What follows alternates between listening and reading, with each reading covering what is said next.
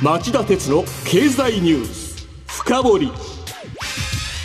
皆さんこんにちは。番組アンカー経済ジャーナリストの町田鉄です。こんにちは。番組アシスタントの杉浦舞です。今日も新型コロナ対策をして放送します。さて今日のテーマはこちらです。なぜ事態は深刻化したのか。KDDI の通信障害の衝撃いや杉浦さん参っちゃいましたよこの通信障害。僕にまでメディアからの問い合わせが相次いで通常の仕事を中断させられっぱなしでした。で携帯や通信といったら、まあ、町田さんの得意分野の一つですからそれはしょうがないんじゃないですか？いやもちろんそうなんですけどなんで KDDI はトラブル発生から30間30時間以上も詳細を発表ししないんだ？とか、えー、通信インフラの会社としてけしからんじゃないか？とかそういう質問があ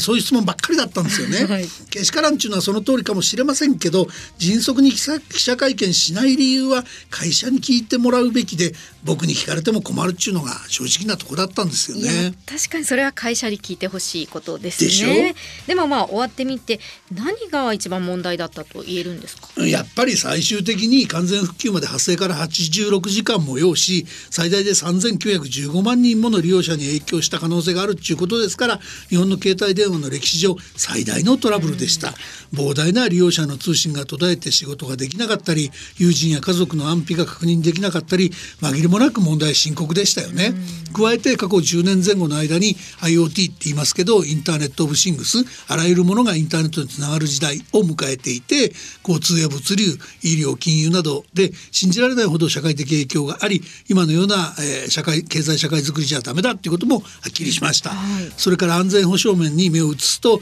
あの東アジアにはあのハイブリッド戦争を仕掛けて効かない国がいくつもありますけどその日本のどこをサイバー攻撃すれば簡単に混乱させられるぞっていう弱みを晒しちゃったことも深刻じゃないですかね。まあ、今回のことは KDDI の問題にとどまらず日本の IT 情報社会の抜本的な信頼性とセキュリティの強化の必要性を改めて浮き彫りにする大事件だったと僕は思いますよ。それではお知らせの後一体何が原因でなぜここまで事態が深刻になってしまったのかなど町田さんにじっくり深掘ってもらいましょう。町田鉄の経済ニュース深掘り。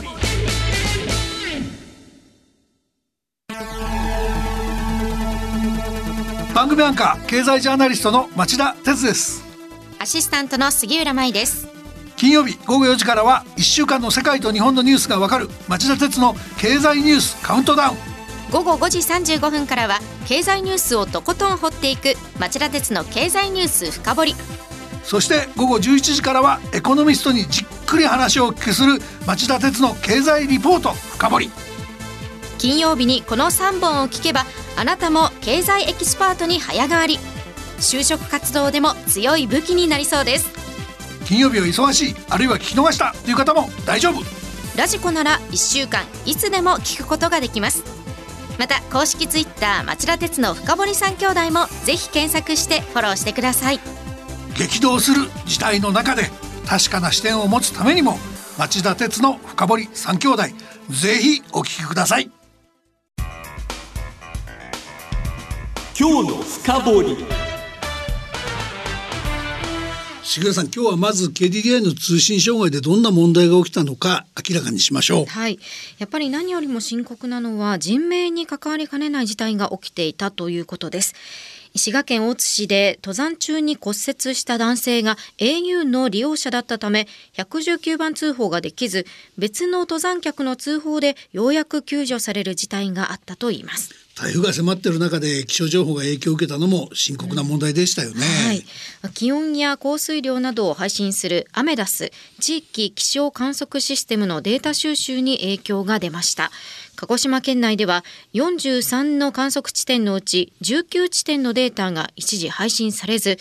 気象台が公開情報よりも雨が多く降った可能性があるので土砂崩れに注意してほしいと地元紙などを通じて呼びかける騒ぎになりました。あの混乱は KDDI 直営の au にとどまりませんでした。傘下の UQ モバイルや格安プランのポボのほか楽天モバイルも KDDI から回線を借りてサービスをする地域で通話やデータ通信が非常につながりにくくなりました。それから KDDI の回線提供サービスを使っている MVNO 仮想移動体通信事業者でも問題が起きました。まあ、この関係っていうか個人契約の関係をまとめると KDDI の加入者は3月末で3097万件ですが楽天や MVNO の障害もあり最大で3915万人に影響したと言いますただ、えー通信には相手がありますから、相手も KDDI の回線利用者とは限りませんから実際の影響はもっと大きかったはずですよね。ちなみに KDDI のコールセンターには月曜日の午後1時までに9万6700件余りの苦情や問い合わせがあったということです。はいえー次に法人関係物流や、えー交通金融といった法人サイドでも幅広いこ幅広い混乱がありました。はい。車両の通信機を使ったサービスが使えなくなり、トヨタ、スズキ、マツダ、スバルのコネクティッドカーサービスの機能不全が相次ぎました。ヤマトホールディングスの宅配便や京成バスと小田急バスは運行状況の提示、日本航空では空港従業員の無線なども混乱しました。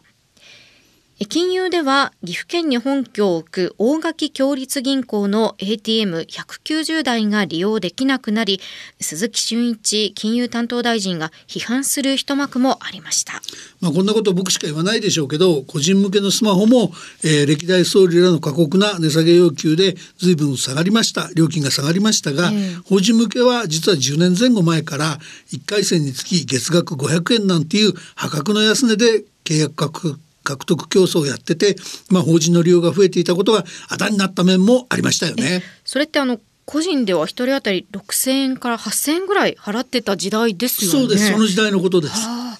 の町屋さんこんなに大きな通信障害っていうのは以前にもありましたか？えっとまあ過去の大きな障害と言われてまず一番に思い浮かぶのは去年10月の NTT ドコモの音声データ通信のトラブルがありますが影響は延べ1290万人1290万人ですから、ええ今回の KDDI の3分の1以下です。であと規模では2018年12月に3000飛び60万回線に影響が出たソフトバンクのケースが近いですがこちらは問題がデータ通信だけでした。しかもこの2つのトラブルは、えードコモが最長29時間ソフトバンクがおよそ4時間半で解消したのに対し今回は完全復旧まで86時間を要しました、まあ、どう見ても今回の KDDI の障害は過去最悪と言えるでしょうね。では原因は何だったんですか？もちろんまだ特定できてないんですけどまずそのトラブルの経緯を言いますと、はい土曜日の午前1時35分頃東京多摩市にある音声通話設備の定期メンテンメンテナンスの過程で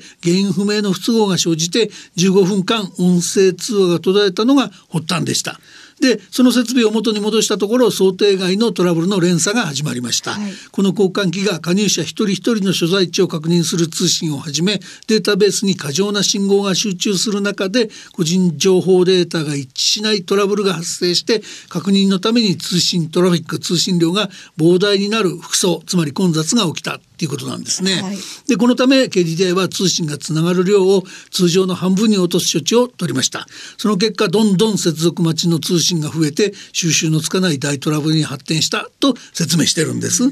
どうしてそんなにトラブルが連鎖してしまったんでしょうか？あの繰り返しますけど解明はこれからですが、ええ。まあでも専門家の間で最初に疑われてたのがサイバー攻撃の可能性でした。まあでもそれは今のところなかったんじゃないかとされています、はい。ついで疑われたのが交換機などのソフトウェアのバグです。2018年のソフトバンクの